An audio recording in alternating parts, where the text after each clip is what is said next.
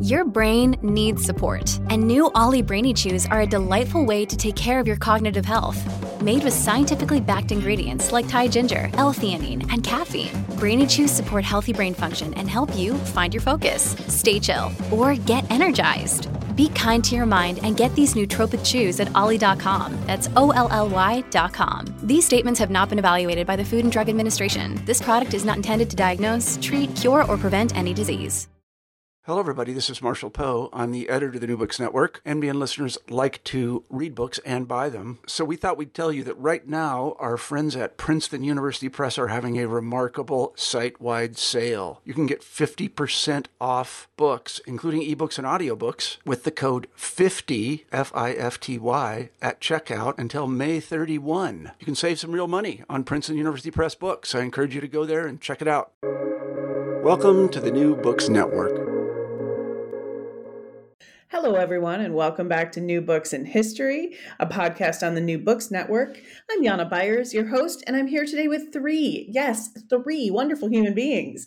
Anna Klosowska is a professor of French and an affiliate in women's gender and sexuality studies at Miami University in Ohio. Greta LaFleur is an associate professor of American Studies at Yale, and Masha Raskolnikov is an associate professor of English at a little school called Cornell University. Welcome, welcome, welcome. It is so nice to talk to you. They've all joined to talk to me about their new edited volume, Transhistorical Gender Plurality Before the Modern, out 2021 with Cornell University Friends, or Cornell University Press. and so we begin. How's everybody today? Awesome, thank you. Let's just let's just hop right in, and I want to know how this book came about. I think that uh, Masha should tell the story because we got together at the conversions conference that Kathleen Long, who's in the book, uh, organized at Cornell, co-organized and invited so many uh, in, interesting and, and wonderful people, including graduate students and uh, people who are soon to become big stars. But um, we were lucky to all meet there and uh, and um, I think uh, if it was the movie version of our book, there would be a very, very important scene in a uh, dive bar named Chanticleer. I, you know, I don't know if enough academic stories start with a dive bar, but they should. So, what is this conference you were at? It was called Transforming Bodies, actually, Anichka, and it was organized by Kathleen Long, who is sort of the grand dame at Cornell of queer and disability studies, really. And uh, uh, it was a lovely conference, and we had met up for coffee, and then decided that we'd go out for a drink after the day's events had concluded. And there's there's a bar uh, in Ithaca called the Chanticleer, which, of course, medievalists uh, is a resident uh, name. It's the name of a, a horny rooster in Chaucer, uh, and in general sort of folk tradition. And so we we went to this dive bar and we had just a lovely conversation. And one of the parts of that conversation that ended up growing into this book was us talking about how desperately there needed to be a collection um, that would bring together some of the exciting things that we saw happening in um, medieval trans studies and that we really wanted to encourage to have happen. So I feel like what we really said was somebody needs to do this. Somebody really needs to do this. We said that a few times and then we were like, huh, we could do this. And that was uh, revelatory and fun. And um, what I remember is that at the time, because this was before the pandemic, um, our fantasy was actually that um, this would give us an excuse to meet up regularly in different places as we edited the book. And I believe we had a vision that we would write the introduction um, somewhere on a beach, sipping tall drinks of some kind. Instead, we ended up writing the introduction from our respective homes and doing basically all of our meetings on Zoom or really phone sometimes during the pandemic, often with my children in the next room coming in to interrupt uh, whatever proceedings were happening. I kind of can't believe we pulled this off, that we really edited and wrote a book during the pandemic because it was an extraordinarily difficult time for all three of us. Um, and a time. Participants, right? Yeah. yeah, and a really hard time for our participants. I mean, not to speak out of turn about anyone else, anyone's health problems, but some people had long COVID dur- while they at least did edits for their articles in the book. And, you know, and all that really lost family members, and it was really yeah. a tragic time. And I think that you know, I was going into it thinking, you know, I need this not to do, and then it became like this motor behind everything I was doing because of the two of you. Uh, I really admire your work, and seeing you regularly was such a oh my goodness, it was such a gift from the universe during that time. You were some, some weeks you were the only adults that I would see, um, honestly, and I would only see you, quote unquote on Zoom.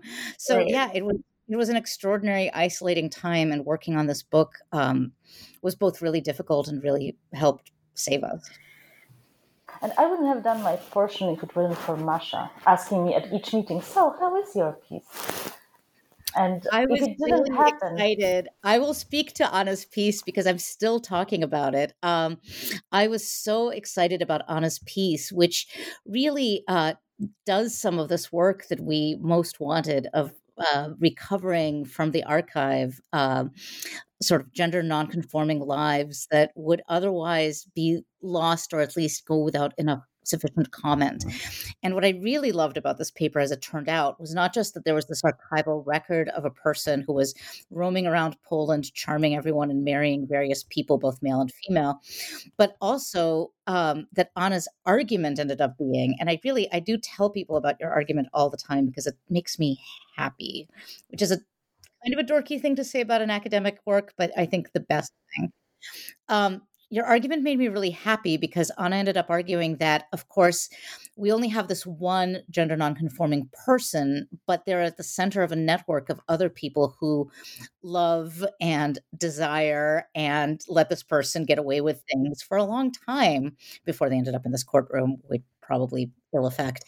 Um, and so that, that meant there was like a some kind of community of of allies and lovers and friends of this person, and that this kind of queered medieval Poland, a time and a place that does not really usually occur to us first as the locus of the queer. So this this piece gave me so much hope because, as you probably know, Poland uh, currently has some wildly conservative politics around um, queer things, and it's. Um, you know, it is. It's been my hope for the book that the book would be like help us make the argument be one piece of many pieces of making the argument that like wow there really are gender nonconforming and trans effectively people in the historical past we're not such people are not some kind of novelty that comes from the corrupt west let, let us say it is it, such people always been and have always belonged and have always found support and love so this is a great point, right? This is one of the big questions. Like, first of all, are trans do did are were there trans and gender nonconforming people in history? Somehow is a question we're asking, which is an interesting, like, kind of how was that even a question? But well, it, it, it is right. It's a question that needs to be asked and answered. So, like that, just demonstrating that a resounding yes is the answer is one of the things you clearly wanted to do with this book. What else were you hoping it would do? because it feels like this is a book that with with really um, high aspirations. And what else did you want to happen here? I, I would turn it to Greta because Greta has this wonderful, um, you know, we, we co-wrote the introduction, but I think Masha and Greta are mostly responsible for like the theoretical framing of it. And Greta wrote the post, uh, the, the, the uh, epilogue to the book and uh, the insistence on sort of listening and learning from history um, and sort of letting the present and history sort of talk to each other um, and rediscover each other. I think that's that's the important part of the book. Another part is the many disciplines and many geographical locations as well as historical locations. So this book goes from Byzantium to Poland to um, the Americas, and from art history to history to literature uh, to film in Korea, you know, the, the, intentionally, and also in terms of um, professional status of the authors at the time of writing. So we sort of, um, you know, we are at a point of our careers where it's our responsibility to help um, young scholars, and so we leverage that to really put um, you know all our efforts into making sure that people have a career in trans and queer studies. Yeah, if I could jump in for a sec. Um, sorry, I'm I'm still I still have a little bit of my pneumonia on, so I'm coughing a bit. Um, so hopefully I can keep it keep it out.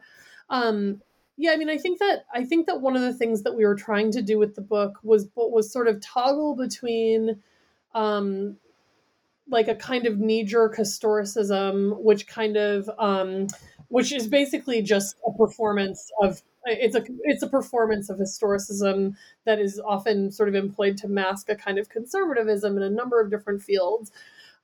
Um, and then so toggle between that and then and and some sort of like uncritically celebratory like trans people have always existed in exactly the way that we know them today you know what i mean and so one of the things that we were trying to do was think about okay well what are some of the epistemological frameworks? What are some of the vocabularies for types of experience um, that people use to express um, again the embodied experience of um, living at odds with with the sort of conventional gendered structures of their time and place? I'm so sorry. Um, and so yeah that's um that's that's what we were kind of trying to do and i think um there are a lot of like uh, functionally hegemonic ways that we think about um transness today. For example like i don't know how many of you followed the um the like sort of like twitter furor a few years ago about like people being trans enough and like you know for example um are you are you not trans enough if you are if you only live as trans for or only identify as trans for four or five years of a 60 or 70 year life, right? Um, and so one of the things that we were also kind of thinking about in the book is like people who lived as, well, maybe not trans is not the word I want to use, lived um, uh, in in a in a sort of gendered way that didn't sort of line up with the sort of social expectations for them. So yeah, it was just um, it's just about trying to think about um, think about uh, uh, to try to push ourselves to think about ways of understanding um, gender nonconforming experience that don't line up and in some cases look like directly oppositional or contradictory or in tension with some of the ways that we think about trans experience today. So you're talking about um, people who who are living lives that don't match up with gendered that are you know gendered ex- don't match the gendered expectations of their time. Okay, so that's that is one level of thing uh, that we have to get into and explore. But that's the, the that's only the beginning of the of the issue, right? With like then trying to sort out what's going on. So I, I think that uh, there's a lot going on in the book also on the different axes that intersect with the non-binary trans um, archives and literature. And uh, one of them is disability studies uh, race. And i think there's a new conference coming up in may that um, a lot of the authors in the book are speaking or responding at um, that is very very invested in working on that issue. Um, so we just started, wanted to start conversation. I don't think um, you know i think we wanted the conversation to be as capacious and as um, multiform as possible. And as Greta says in her epilogue, open this to further discussion. That was very important for us to make a place, a safe place, a kind, congenial place, but a very, very smart place at the same time for people to start conversations from. And I have been so happy, I must say, now that the book has been actually out for a little bit over a year. I've been so happy to find that people have been reading it, using it in their doctoral exams, in at least one case that I know of.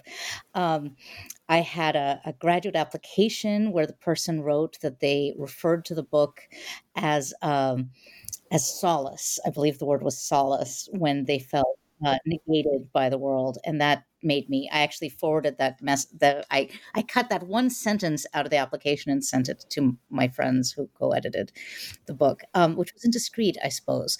But it was one sentence, no identifying information, and I was just so that was really what we wanted, right? Or the, the, joke that I've been making is that when you take the book in its final bound form, um, especially in hardcover. It's it's heavy enough to you know hit a turf with, but not that I'm advocating violence on the radio. But um, on the one hand, and on the other hand. Uh, it seemed like instead of violence that it offered a kind of kindness or soft place to land people. And I thought that was really great. But also, you know, intellectual challenge.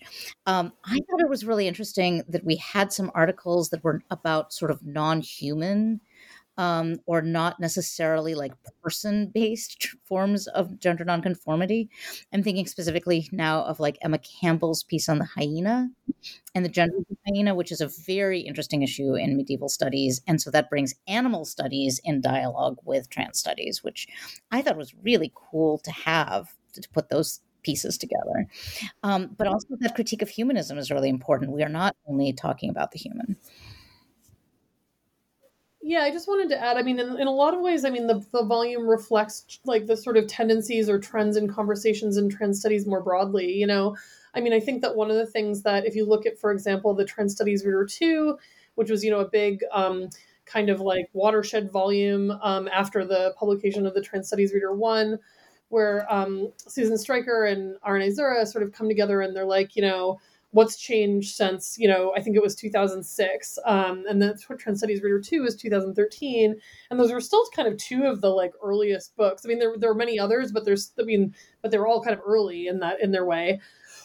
Excuse me. And um and you know one of the things that they talk about in the introduction to the trans studies reader 2 and what the volume in general kind of looks like is like taking frameworks and in a lot of ways this reminds me of like early queer theory too um, even though even as trans studies really is sought to distinguish itself from a lot of the sort of prerogatives and uh, intellectual tendencies and um, sort of um, epistemologies that involved uh, that um, inform trans or in, inform queer studies.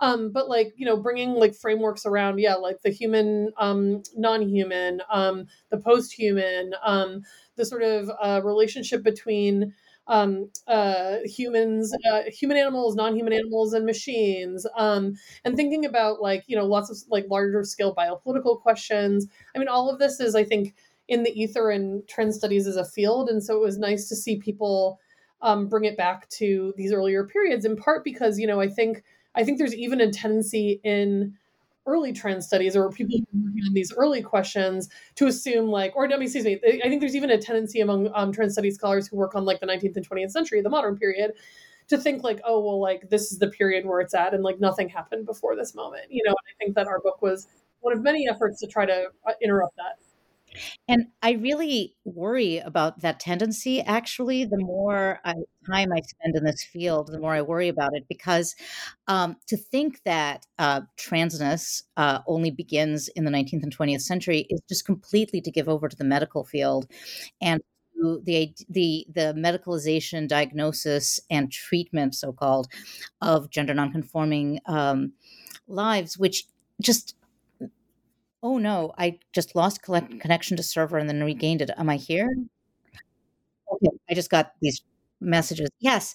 So rather than imagining that trans lives only began when the medical when when when the world reached a certain level of medical knowledge um, to think about trans lives earlier than that i think is really important because it rejects that kind of paradigm of medical first or like you know medical transition first surgery surgery first which is not really what is in our book uh, yeah, and that idea that there that there this is a medical condition that needs to be fixed and can be understood, and it relies on binaries and like an absolute change and medicalization and all of these things. Yeah, it's really important. But I want to I just want to make sure that I know you know this because you did it, but I want to make sure everybody realizes that it's it's it's hard. It's a very this is very intellectually challenging on just like every level. Finding the cases, figuring out how to read them, reading through multiple levels of language, right? And I mean metaphorical and actual language. And 16th century Polish isn't like modern Polish. I, this this is really massive undertaking. And i love i love the idea that you probably had a little bit to drink when you decided that you should do it. And it's but here we go that's right. So, so as languages wise, we have what we have Greek, ancient, uh, and um, Ottoman empires or Turkic, and we have Polish. Which, by the way, you know, if you were Polish and were told there are only three genders, that's not actually true. There's uh, there's seven uh, for some parts of speech and 11 for others. So, um, you know, in the process of, of working on that piece, I discovered there are languages, there's a mm, large group of languages who have up to 25 genders. And so um, uh, we have Korean, we have Japanese, we have uh, Spanish.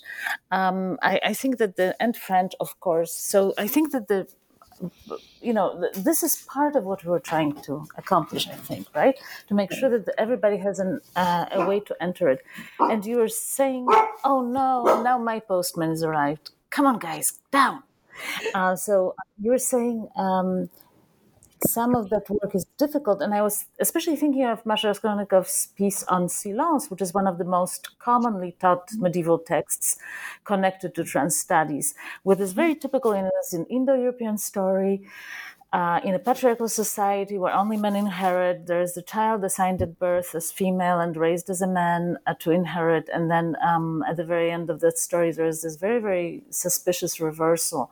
Um, so uh, Masha was talking about the prequel to Silence, the parents, and the way that fiction sort of organizes thought and and shows horizons that may not be um, very obvious in the historical record. Sort of the the, the the, the weight of imagination i've always as a literature scholar, literary scholar i've always been sort of attuned to the fact that most of our lives happen in our heads um, so, so that that part of the book, mm, you know, is very interesting. But another issue that a lot of our authors have brought up is the ethics of doing that work historically. So. Um, um, here, I would think um, um, the, the the, there's a number of pieces that really think through that ethics, and I think that's that's very valuable. Talk to me about the ethics of doing this work. What are the questions that you're bringing to the table, Greta? Well, one of the ones um, that just came to mind immediately was just about the, the choice of language, like language that is now um, really understood to be offensive, and yet that was in the 18th century, for example, language that um, that people would sort of regularly use. Sometimes gender nonconforming people themselves would adopt to talk about their experience, um, and it makes sense, right? Like we we we we, we reached for what is available vocabulary wise um, to sort of characterize and, and convey you know the meaning of our sort of everyday everyday you know time on this earth um, but it's but it's more complicated to sort of bring those things to 21st century audiences i think especially younger people who might have less familiarity with the sort of wide range of um, of uh, available linguistic terms and then also um, with the fact that like with the with even the just the idea that it's itself that language changes over time and that the politics of it the meanings of you know the same word doesn't mean the same thing in the same place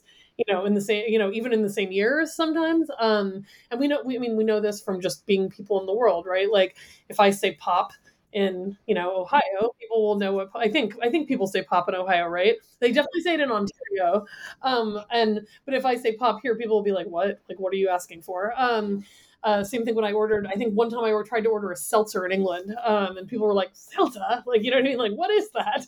Um, but um, so yeah so i mean so that was that was one of the things that we were um, trying to think about. I think i mean you you also end up with like basic basic archive ethics problems. Do you know what i mean? Like so if you think about you know the farther back you go the best preserves preserved archives tend to be um, you know, either the the archives of people who are wealthy enough to maintain them, do you know what I mean, or of people who are able to sort of um, cinch their hold on power for long amounts of time, who are frequently invested in um, the eradication of like various forms of gender plurality and um, and you know and like thinking about um, especially with the the um, the global sort of framework that we were trying to bring to the volume. I think we wanted it to be more global than it was, but we, you know, but we still have like a decent amount of um, representation from different regions.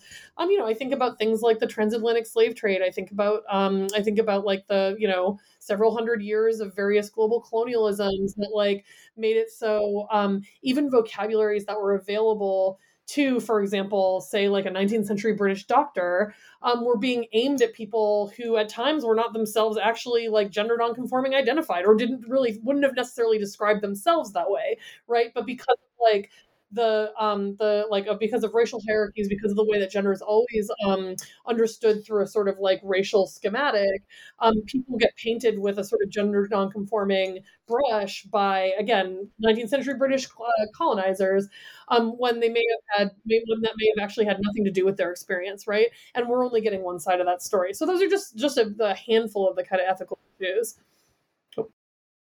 there's also, and I'm thinking here of Scott Larson's really excellent uh, article that um, concludes, except for Greta's epilogue, um, the volume.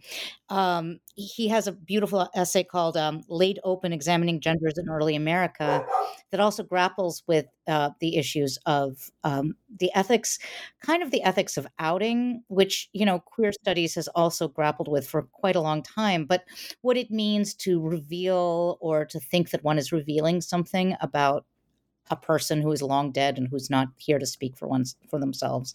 That I think is also really important. And I got to say that's one of the reasons I work on fictions rather than on historical records because I would it, it does feel very um, the moment when Silence, the the 13th century um, trans or not gender nonconforming knight is you know stripped naked before the court uh, is a horrible traumatic moment i uh, for me as a reader and certainly for my students and so but that's fiction. There's not a real person suffering there. Um, and you know, I it is it is very complex to talk about people's bodies, um, especially people who can't speak for themselves. So that I think Scott does a beautiful job grappling with that um, stuff. Actually, um, yeah, and then I also think, and this is sort of this is sort of an issue um, that uh, that seems like an, an ethics issue as well. Um, I think also about assuming intentionality. Um, and so that's rather than stripping people bare in their bodies and examining whatever their bodies hold as information, um, assuming or reaching for people's true intentions and uh, what they were really trying to say, right? Which can be an act of bad faith, um, which can be, you know, really problematic, especially when we're sort of out there trying to find trans ancestors, or as the young people say, transcestors.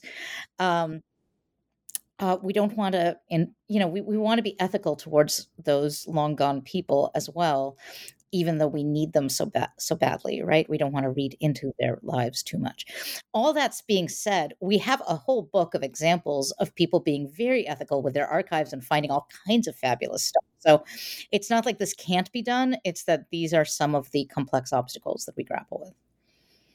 Of of finding of finding of understanding and then as well of translating and and telling the story right? And that i mean there's always that tension back there too of figuring out what a person might have thought how they were viewed and what to make what you can make of that anyway and then how to translate that into a modern audience is is its own problem as you know just as historians it's dear ever you know?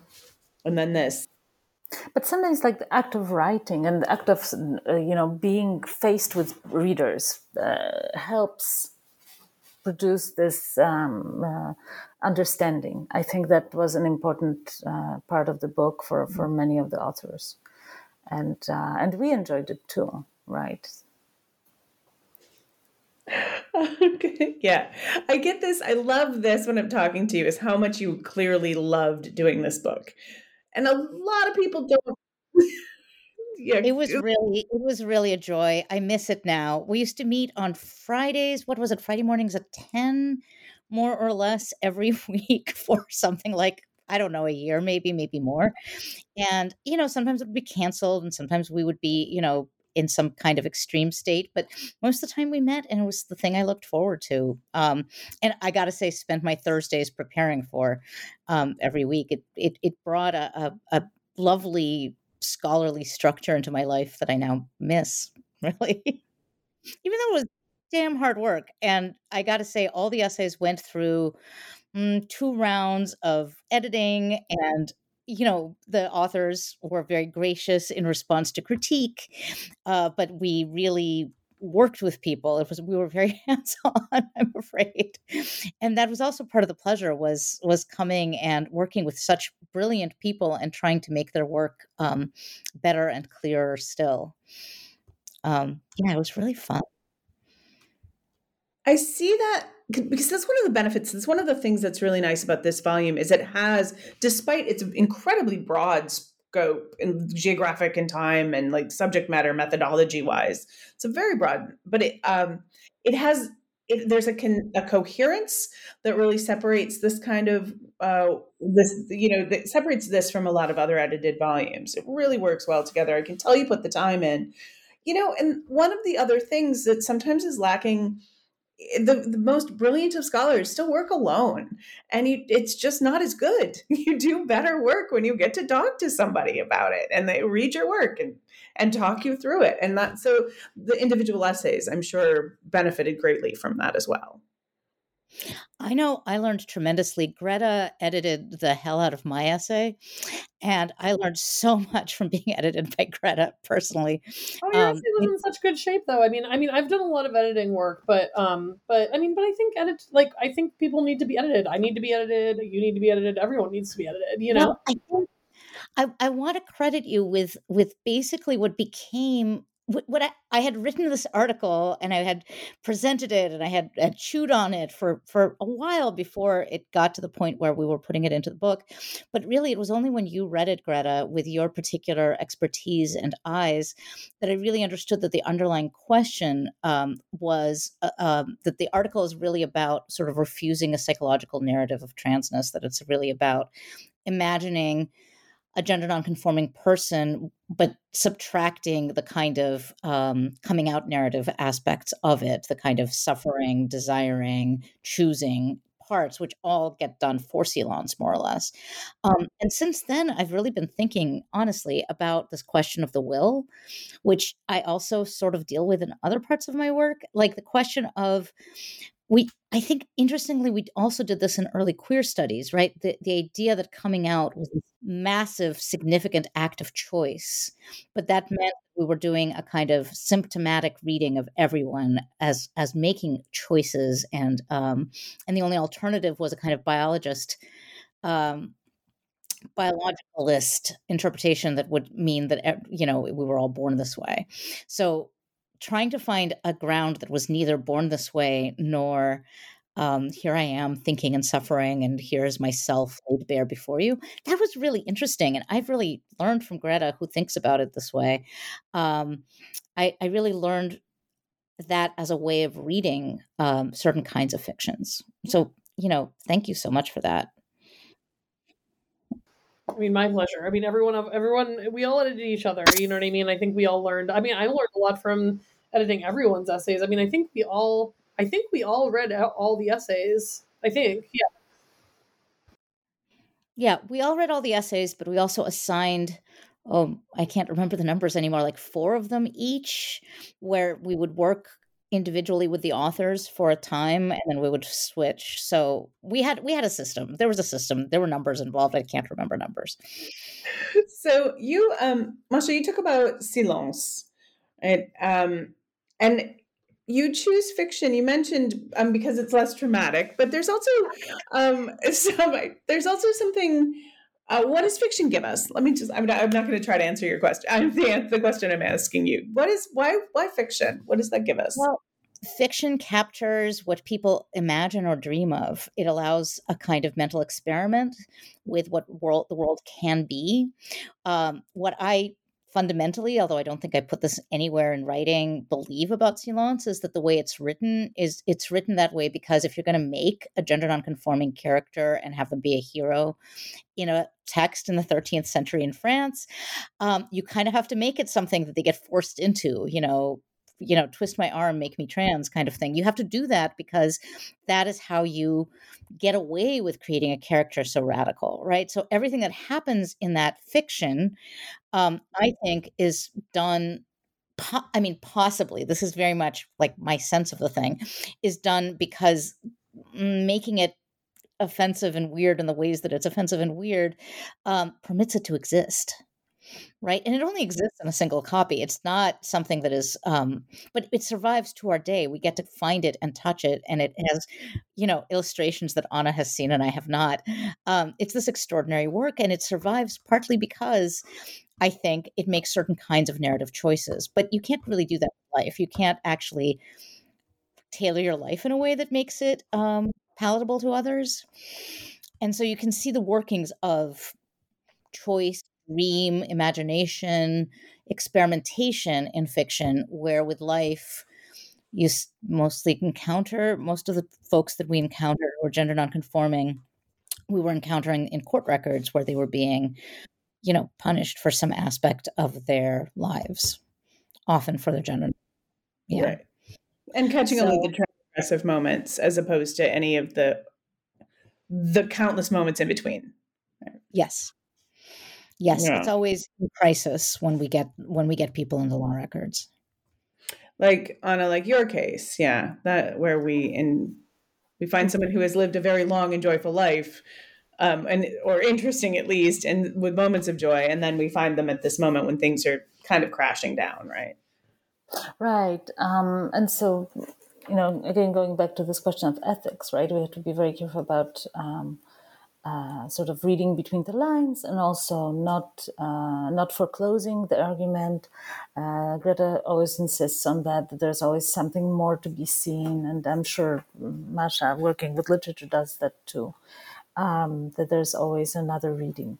Um, I uh, for, some reason that that case has never been translated into English. So this is a great thing to have it, and it speaks so well to this other case from 1384 London the, uh, that um, Gabi Bychowski uh, writes about in the volume, and that everybody pretty much knows, Eleanor, and. Um, um, yeah, but I think that what we find when we look at the archives, especially later archives of uh, people who are non binary or trans, is that there are these huge archives that they, they tend to amass documentation. They tend to have this archival desire to uh, make their experience uh, historically uh, legitimate, right? There's always there, there's always a precedent for them.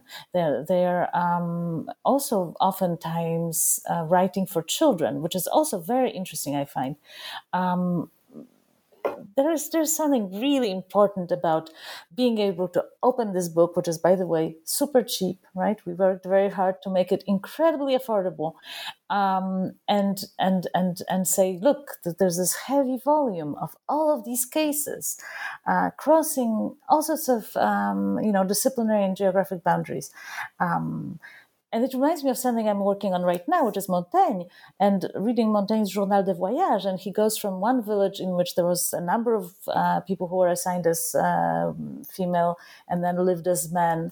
Um, and then next village, you know, it's the birthplace of Joan of Arc. And so is there really, you know, a non-binary person in every village in France? Or is it like Montaigne's queer tour of France? It That's so, so delightful, Anna. I want to see that article. Yeah, I I also want to go on Montaigne's queer trip through France. I love that, and I want to read that. Um, can I also say that um, I am now engaged in a new editorial project, also that I think very much follows up from this one because I was so excited to work on this project that now I want to collaborate with people all the time. Um, and so, me and Bridget Whearty, uh, who is a digital medieval studies person, um, and uh, we are working together on something that is right now called Always Here, a queer and trans global medieval source book. And we're hoping to make that even more global, uh, even with an even greater geographical reach for all the problems that's going to involve um, than uh, trans historical. And we wanted just basically put the stuff that we use for teaching uh, together with all the other stuff that everyone else has been hoarding that they use for teaching that we could put together to make a really solid internet and probably paper archive of what the trans Middle Ages look like. We are saying that we're going to stop with the Middle Ages, that we're not going to go into the early modern because the explosion of texts we get in the early modern, um, we're just going to leave that to other experts to get. But it's so wonderful because, you know, in a very basic way. I'm always standing over the hot copy or PDFing primary texts that don't exist in print and that you cannot find online and that are not, you know, that basically you have to make a copy in order to have a copy of um, hundreds of pages in my life have been I have I have done in this way. You know that feeling of dryness you get when you're standing over a photocopier. Um, I haven't found a better way to do it. Um, and you know putting that stuff together so that it's available for everybody and so that we can share it um, both for teaching and for joy um, seems like a really fun thing to do. So i'm afraid that might take me the rest of my life. I'm, I'm a little worried about what a massive undertaking this could potentially be i wanted to say that's what we're doing. That's, hey, that's wonderful. exciting. Yeah. Wow. Um so we're closing in kind of on the end of our talk on, on the end of our talk here and i had a whole bunch of questions and i'm just not going to do and that's fine because this was great and i'm perfectly happy. Um, but one more thing i want to talk about uh, yeah the um, the hyena article. God that was cool. Um, but so I was I was talking to one yeah really good and kind of an interesting way to think about methodologies um, and how you use like which is so the books in these three sections interventions critical trans mythologies is the third and it involves that's where the hyenas come in. The second frames work representing early trans lives as masha's piece and your, the first section archives revisiting law and medicine which has anna's essay. Um, and that, those are good demo we've talked about those a little so you can get a feel for what the book has for you. But i um, so today i'm talking to one of my students about this and um, I, and I, I, talked about Anna's person, and um, my the student says like, so, but wait, so were there trans people? like, oh, kiddo, what, dude, what am I going to do with you right now? Um, so, and I thought maybe that would be a nice, you know, I just toss that to you. Um, were there trans people? How and how how what, what how do you answer that question? What do you mean? Like of course? Or what it like i don't know. I have no idea what to do with that. I then i started talking for a very long time. That's what i did because i'm a professor. But um I would give that a resounding yes. Um, partly, I would give that a resounding yes because I, I think that I think I can speak for all three of us when I say I don't think that any of us believe that in order to be trans, one needs some specific intervention or some specific action to be taken. And so, because we are not proponents of you're not trans enough, um, I think that you know it's not that these medieval people you know couldn't get gender reassignment surgery and therefore they don't count um, they were doing what they were doing. So i will speak to like eleanor rykener who is uh, in gabby bychowski's beautiful um, essay which actually i think does a lot methodologically for trans studies um, imagines uh, how beautiful Eleanor Rykener must be um, when she gets hired by a John on in Cheapside, and then they get caught for you know selling mm-hmm. sex and uh, and buying sex, and have to testify. And uh, Eleanor is dead named throughout the testimony, but we know that she goes by Eleanor. And we have an entire narrative of how she was taught how to pass as a woman by other women, other women sex workers, and that there's some kind of community around her that had nurtured and taught her to do this, which how is this not trans? Right? How is this not part of a lineage that um, you know it works its way up to the present day. Um, i just i would be slightly indignant to be asked this question honestly. Kind of indignant if it was my student but kind of indignant. This i think there was a lot there too about language and was there you know and but the gender's destabilized. So greta what would you say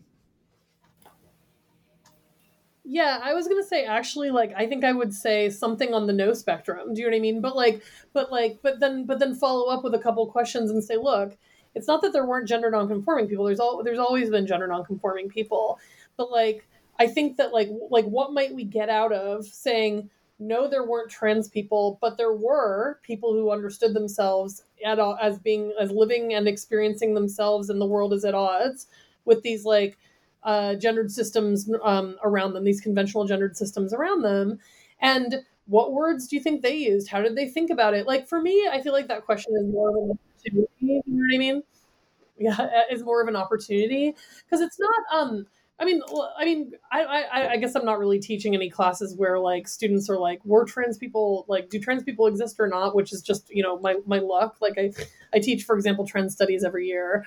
Um, but like, yeah, I guess I guess for me, um, I think there's a way that um, I, I really get nervous about a kind of um, like epistemological or ont- even ontological uh, like homogeneity in terms of like that like people are really really com- and I, and and I think I think that homogeneity is why there was like a controversy of like is so and so trans enough? Do you know what I mean? And I, like there's a part of me that just wants to push back against this in all ways, and because I, I also think that um not letting not letting things go unsaid and not letting like a particular version of trans or a particular version of gender nonconformingness um, be the sort of um, the sort of unspoken normative whatever version is like always like intellectually helpful. Do you know what I mean? Um, because I like you know, and I you know I always I even talk about this with my students sometimes in terms of what I call micro generational differences. Although honestly, the older I get, I feel like now we're just actually at a generational difference. But like you know, I'm like I'll say to them like, look, the way that I grew up thinking about what transness meant and what like what like what that like what that looked like what what it could be is like often in many cases really different from the way that you guys are experiencing it yourselves and i like really respect the way that you guys are thinking about it but you're gonna you're gonna run into ways that like your version of it is in tension with the way that i kind of experience it and that's just that's fine and what don't we want more of that you know? So that's kind of my um my my kind of concern.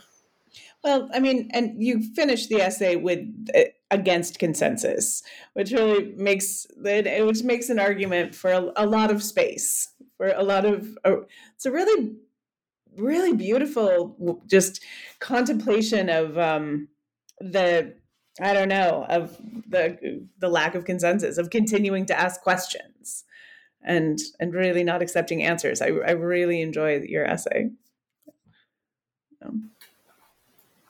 Yeah, and I think having all these all these anecdotes, which are just so rich with detail, is just so wonderful and illuminating, and it illuminates both sides. I think that um, um, I, I really like what Greta said about each, uh, you know, each generation of high school graduates has their own way to do gender differently, right?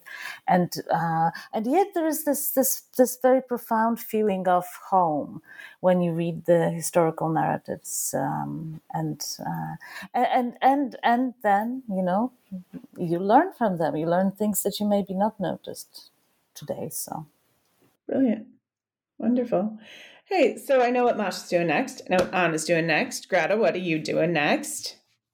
So I'm trying to finish the second book project I'm working on, which is more of a history of sexuality project. Although it does have a um, chapter on TERFs at the end, um, on TERF politics at the end, which is something I've been working on a little bit. Like I just, me and my friend Serena just did a special issue of TSQ on um, trans exclusionary feminisms and the global right. Um, or excuse me, it was an excellent but, um, issue yeah honestly i feel really happy with that issue um but then there's um but then i also am doing another editing project because i keep saying that i'm not going to and then i keep then i keep signing up for them um which is i'm actually doing the i'm a series editor with blake gutt and um and uh, emily skidmore for a blooms a bloomsbury uh, cultural history of trans lives so it's like a six volume thing. So I'm not like I know exactly it's a big project, but I'm not one of the specific volume editors. I'm just the series just the series editor with um with those two guys. So yeah, I think that'll be and that's under contract, but we're not going to be submitting the whole thing for like two more years at least, I think. Oh, all right. That's great. Lots going on and lots of really cool new things to work on. I'm so excited about that. Um, it has been a while since I've read something that I just I don't know. It, I, so many times I found myself just kind of staring into the distance and having no answers. Um, and it was really, it was just how much, how, how fun is that, right? To just read something and leave with more questions than answers in a very good way. It was really great. That's why I went into medieval studies in the first place, is because it kept doing that to me. Well, perfect. That makes sense. Yeah. But having the three different, you know, brains is, was such a such a joy too. You know, um, for instance, the image on the cover, Greta uh, knows the artist, and um, and just the way that other people have also chipped in. Um, you know, I remember having conversations about the title, and all of that is footnoted in the book. So, yeah, and the book, once again, uh, listeners, the book is Transhistorical Gender Plurality Before the Modern. It, w- it came out late in 2021 with Cornell University Press. It is out and it is, yeah? Am I not right? Yes. Mhm. And- yeah, okay. Um, and it is uh, it is widely available and as Anna noted, at a very good price. So buy this one, bring it home, share it with your friends and loved ones, um, and all of your students, even if they will say, "But then I don't understand gender nonconformity." Like. I don't either. Like, let's let's see. I don't either. Tell me about it. I don't know either. Uh, it's, it's pretty great. All right. Uh, thank you so much for joining me. This has been an absolute delight, um, and I am looking forward to the next time we get to do this. Yeah. Thank you so much. Thank you so thank much. you so much. Yay! So Thank good you for having us. It was wonderful. Bye.